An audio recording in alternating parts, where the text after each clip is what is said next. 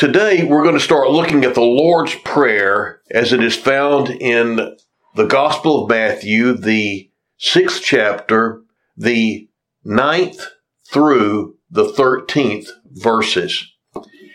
And as we do so, uh, we're going to be looking at six different parts to this prayer. Today, we're going to cover the first three but I want to go ahead and go over the entirety of uh, the six parts with you, first of all.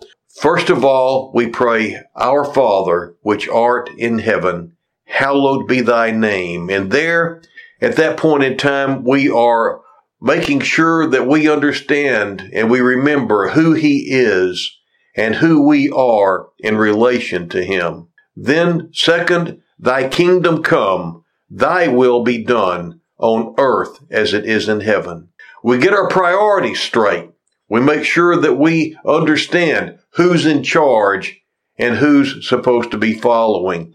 And then number three, give us this day our daily bread. We share with him our needs, our needs to uh, just continue on in life with him. And then number four, and forgive us our debts as we forgive our debtors we confess and receive forgiveness of our sin. Number five, and lead us not into temptation, but deliver us from evil. Having been forgiven of our confessed transgressions, we pray that He'll help us to maintain purity and holiness in our lives. And then we come to a concluding expression of faith. Number six, for thine is the kingdom and the power and the glory forever. Amen. First of all, whenever Jesus begins to talk to us about prayer, he tells us, as I said be- before, don't use meaningless repetition. And I'm afraid that the Lord's Prayer can become just that. And so that's why I want us to look at the different parts because he goes ahead and he says, instead of doing that, pray like this. And when he says pray like this, he doesn't mean pray these precise words over and over again. What he's saying is this is the template. This is the model. This is something for you to follow. Pray like this. Be sure and cover these things when you pray. And so he begins with our Father. Notice, our Father not just your Father, our Father. Here, Jesus is identifying with us. He identifies with us, and in praying our Father, we are identifying with Him. Our Father, the relationship between a child and a father is an intimate and close relationship. But notice this, not everyone can call uh, our Heavenly Father, Father. Not everyone can call God Father. And uh, to, to make this clear, you know, who is it that is a child of God? That we need to know this. We need to know if we should even be praying this prayer. And so let's understand that not everyone can call him Father. Look in your Bibles at John, the first chapter, the 10th through the 14th verses. There, speaking of Jesus, John says, He was in the world, and the world was made through Him, and the world did not know Him. He came to His own, and those who were His own did not receive Him. But as many as received Him, to them He gave the right, or the privilege, to become children of God, even to those who believe in his name, who were born not of blood, nor of the will of the flesh, nor of the will of man, but of God. And the Word became flesh and dwelt among us, and we saw his glory, glory as the only begotten from the Father, full of grace and truth. He gave them the right or he gave them the privilege to become children of God. You see, we're not born children of God. We are born into this world, but then we must be born again. We must be born of God. And this, as we see here, is not something that we can just decide to do. It's not something that we can inherit from our parents or from our grandparents. We uh, must come into an adoptive relationship with God. And the only way to do that is to receive Jesus Christ as Lord and Savior. Notice it says, it says, and those who did not receive him. But then it goes on and says, but as many as received him, to them he gave the right. God gives the right to become a child of God to those who believe in his name, who are born not of blood, not through our parents, not through heredity, not through anything like that, nor of the will of the flesh. We can't just decide, I'm going to be a child of God, nor of the will of man. We can't just will our way into being his child, but of God. It is something that comes from God, and it only comes when we come to him the way that he has called us to come to him. I think you can understand this clearer if you look at the uh, second chapter of Acts. Then it becomes pretty clear that just because you believe in God doesn't make you a child of God. Just because you go to church doesn't make you a child of God. Just because you uh, believe that uh, Jesus Christ arose from the dead, that does not make you a child of God. You become a child of God whenever God makes you a child of God. And the way it happens is this. Look what happens in Acts, the second chapter, the 36th through the 42nd verses. Therefore, this is Peter's uh, first sermon to uh, or after Jesus has risen from the dead on the day of Pentecost. You need to be aware of this. And you've got to realize that they have been tarrying in Jerusalem. The Holy Spirit has come upon them. And uh, there has been uh, a loud noise. Uh, there's great excitement. People are speaking in other tongues, and people are coming up and understanding what they're saying. And uh, there's great concern as to what's going on. And then Peter begins to explain to them that this is that which was promised through the prophet Joel, talking about the coming of the Messiah. And then he says, Therefore, let all the house of Israel know for certain that God has made him, speaking of Jesus, both Lord and Christ, this Jesus whom you crucified. Now, when they heard this, they were pierced to the heart and said to Peter and the rest of the apostles, Brethren, what shall we do? Now you need to picture this. Uh, there are religious people that have come from all over Israel and uh, Judea, and they are there for this special occasion of Pentecost. They are religious people. They believed in God. They were worshiping God. They were serving God, and yet they're not saved. And this is an important point, and I hope that you understand what I'm saying. Because you believe in God doesn't put you in a right standing with God. Uh, the apostle James says, you say you believe God is one? You do well the devils believe also and tremble. You see, believing in the existence of God, believing that there's only one true God, does not put you in a right relationship with God. It puts you uh, not any closer to Him than the devils. They believe in Him just as strongly, maybe more strongly than a lot of people do. Let's face it. Well, the thing is, there were those religious leaders, there were those people who had seen all that had happened. They had seen Jesus.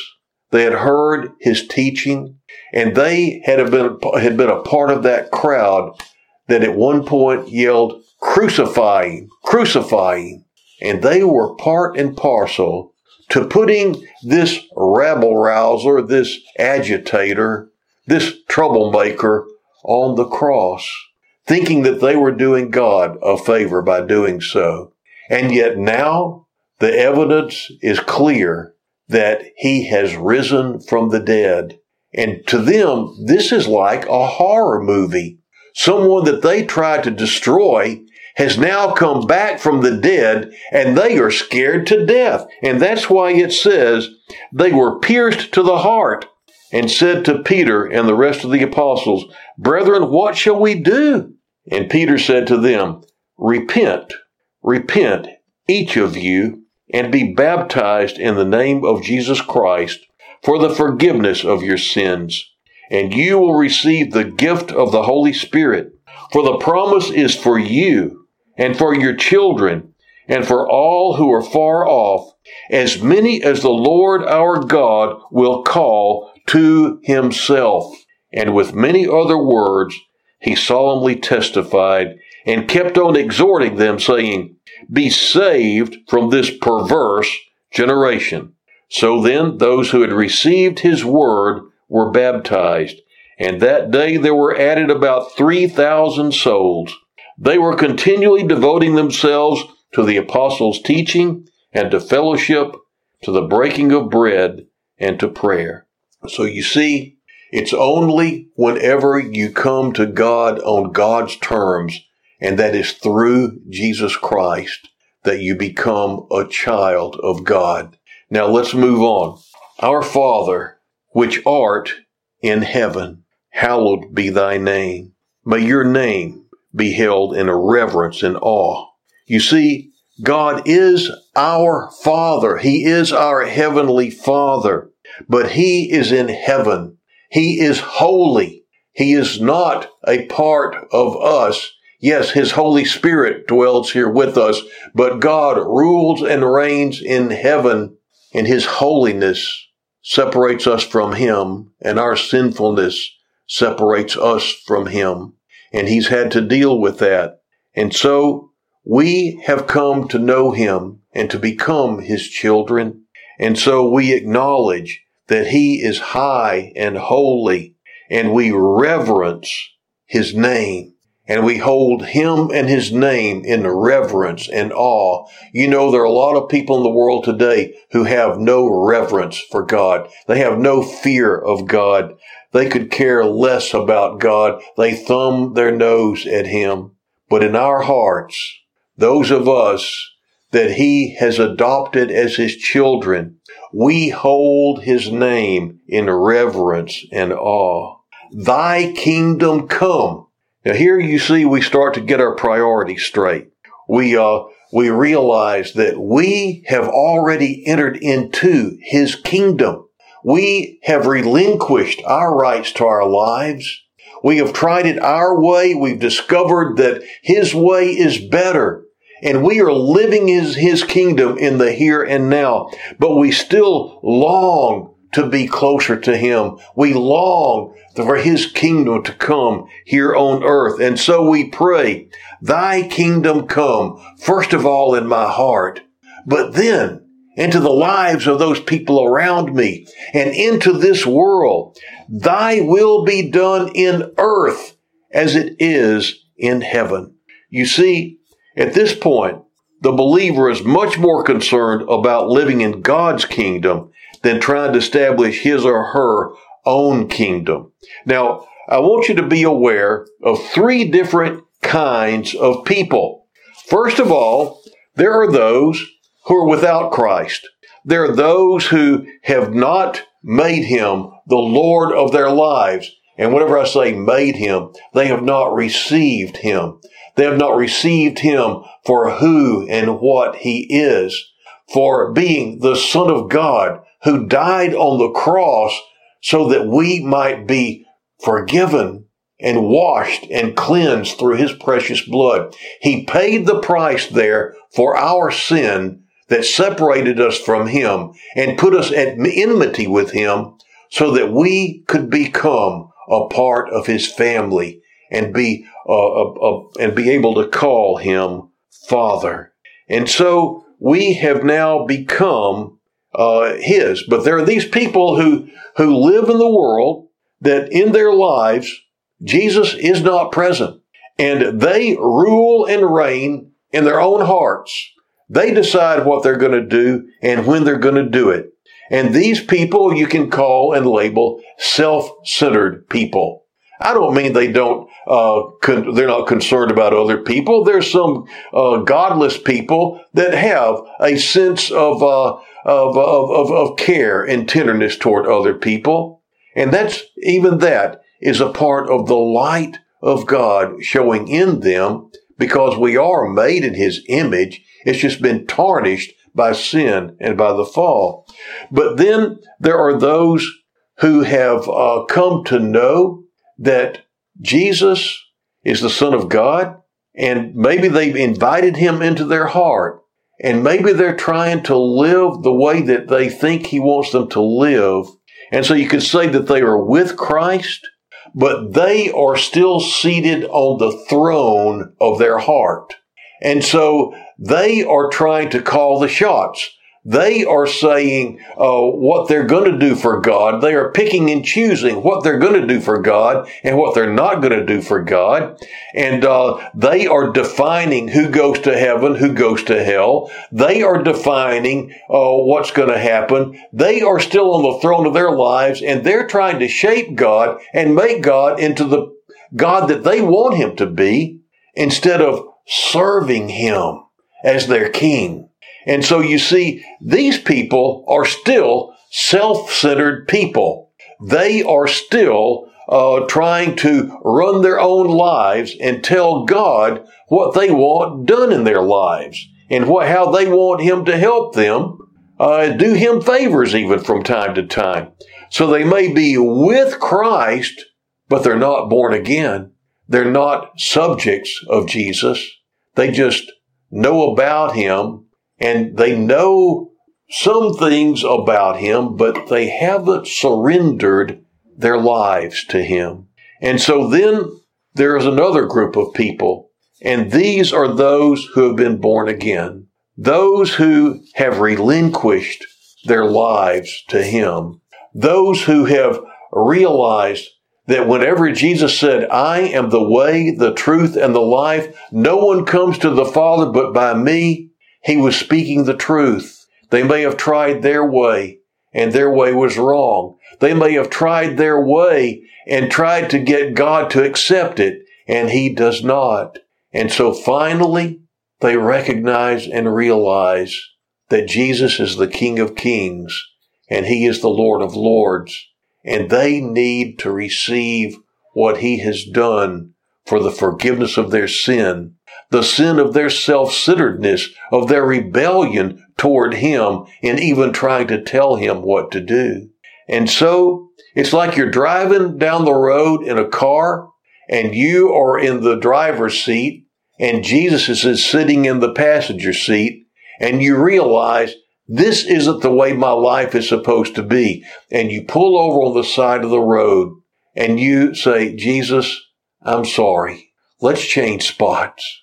You take the wheel of my life. From now on, I want to follow you and I want you to be the one who guides and directs and determines what happens in my life.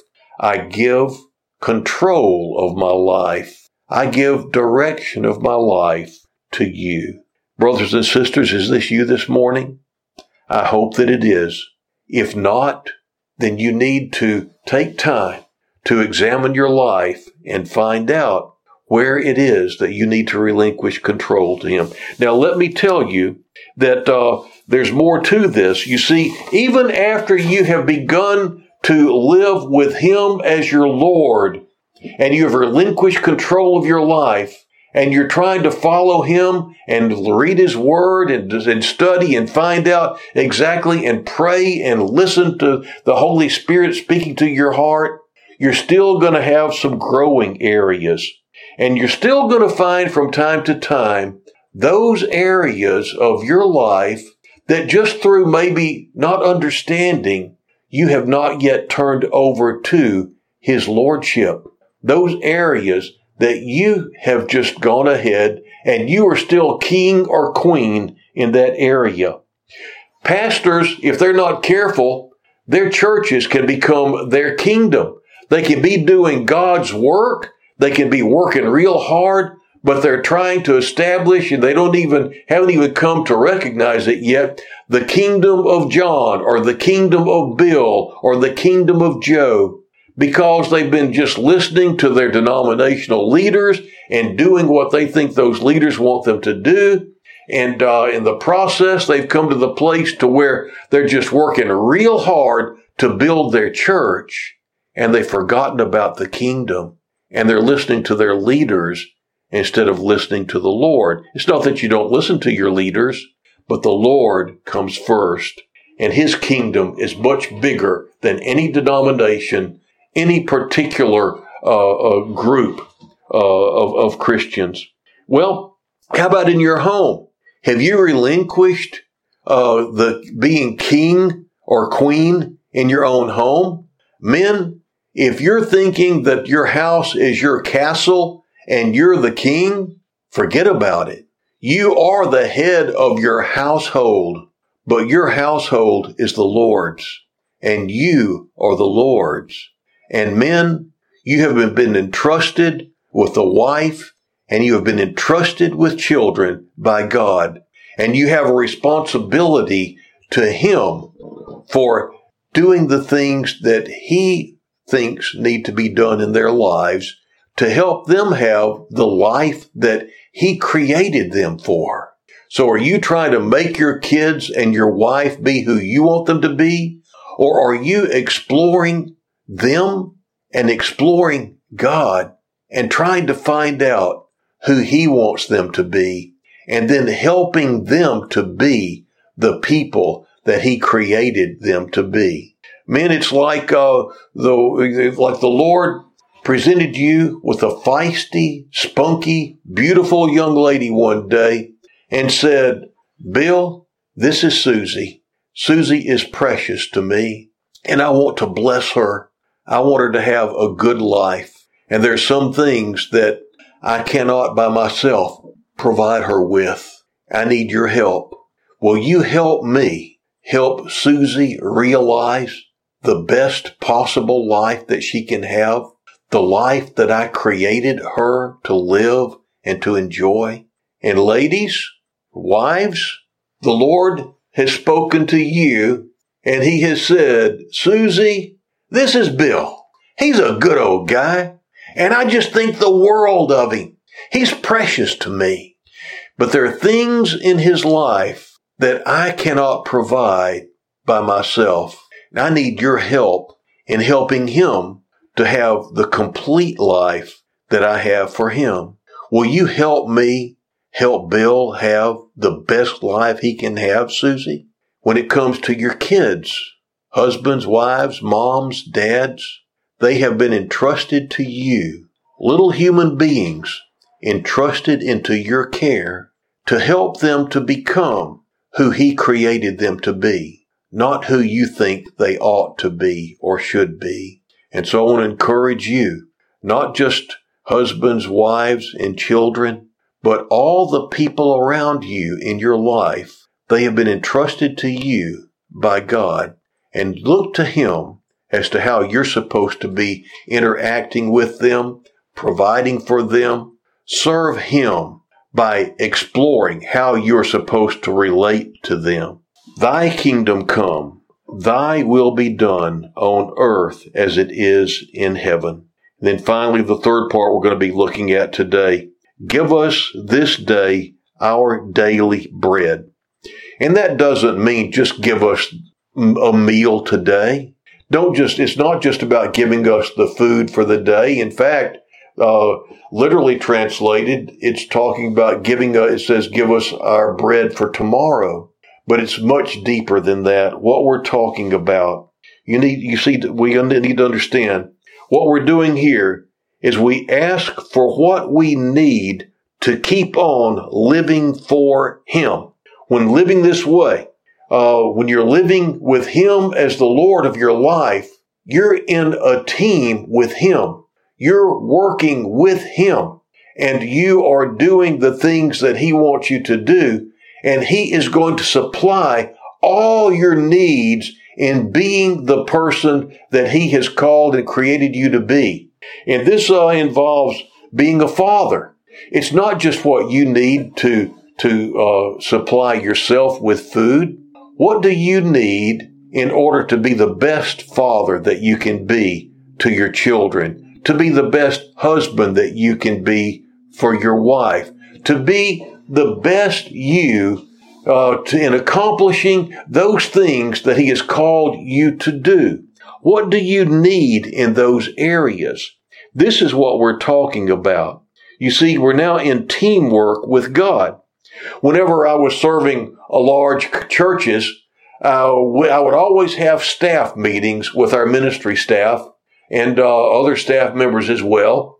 And we would get together at least once a week and we would sit around a table and everybody would uh, line out what they were planning on doing for that week uh, in connection with moving uh, our congregation forward with doing accomplishing the jobs that we had to do there. And a part of every meeting i tried to make sure if it was necessary that i asked them what do you need from me in order to accomplish what you are going to be doing and the thing is, is that God wants to know what you feel you need from Him in order to accomplish what you need to do. Now, sometimes as they would share, it would turn out that they may be getting to go down a wrong pathway. And I would have to say, no, no, no, no, this isn't the way we need to go. And so this becomes, this give us this day our daily bread, becomes a time of planning and plotting and getting all of our uh, things straight. And it also becomes a place to where as you are talking about your needs with him, he's going to be talking to you about what you need as well.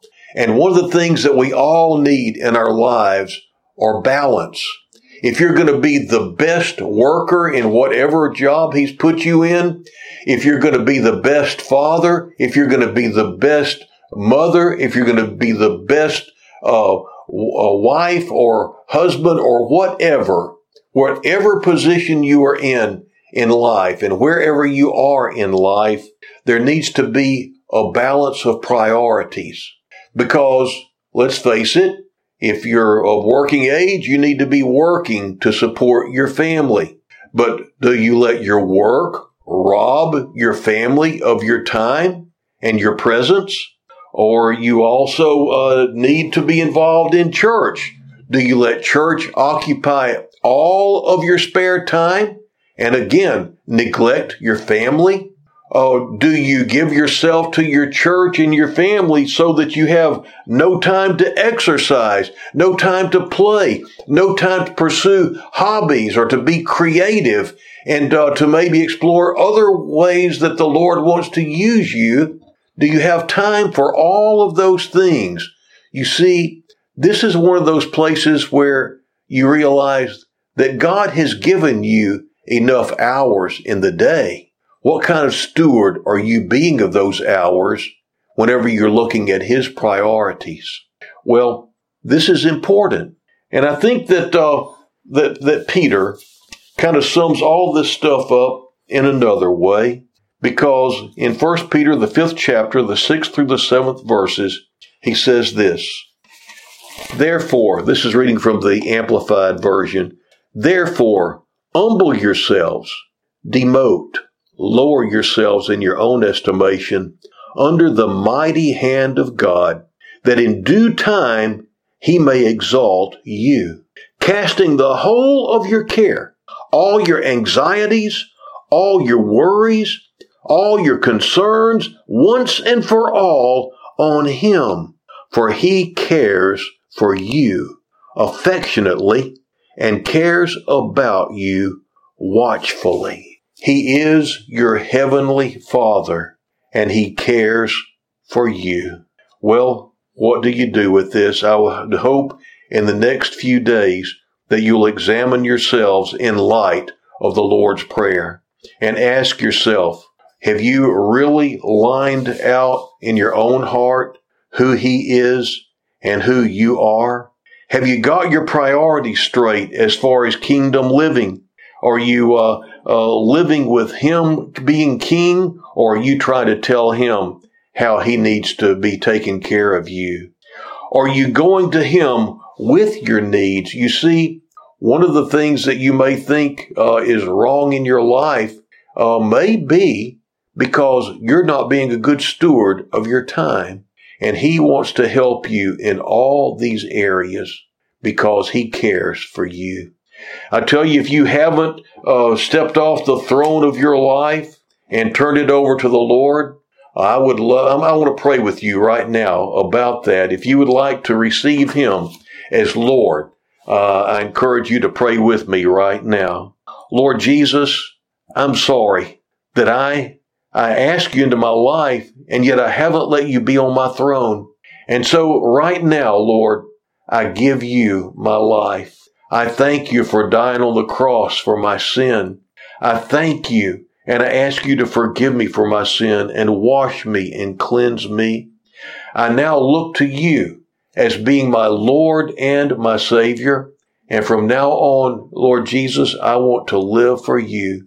Don't just come into my life. Step onto the throne of my heart and be my King, I pray, in Jesus' name. Amen.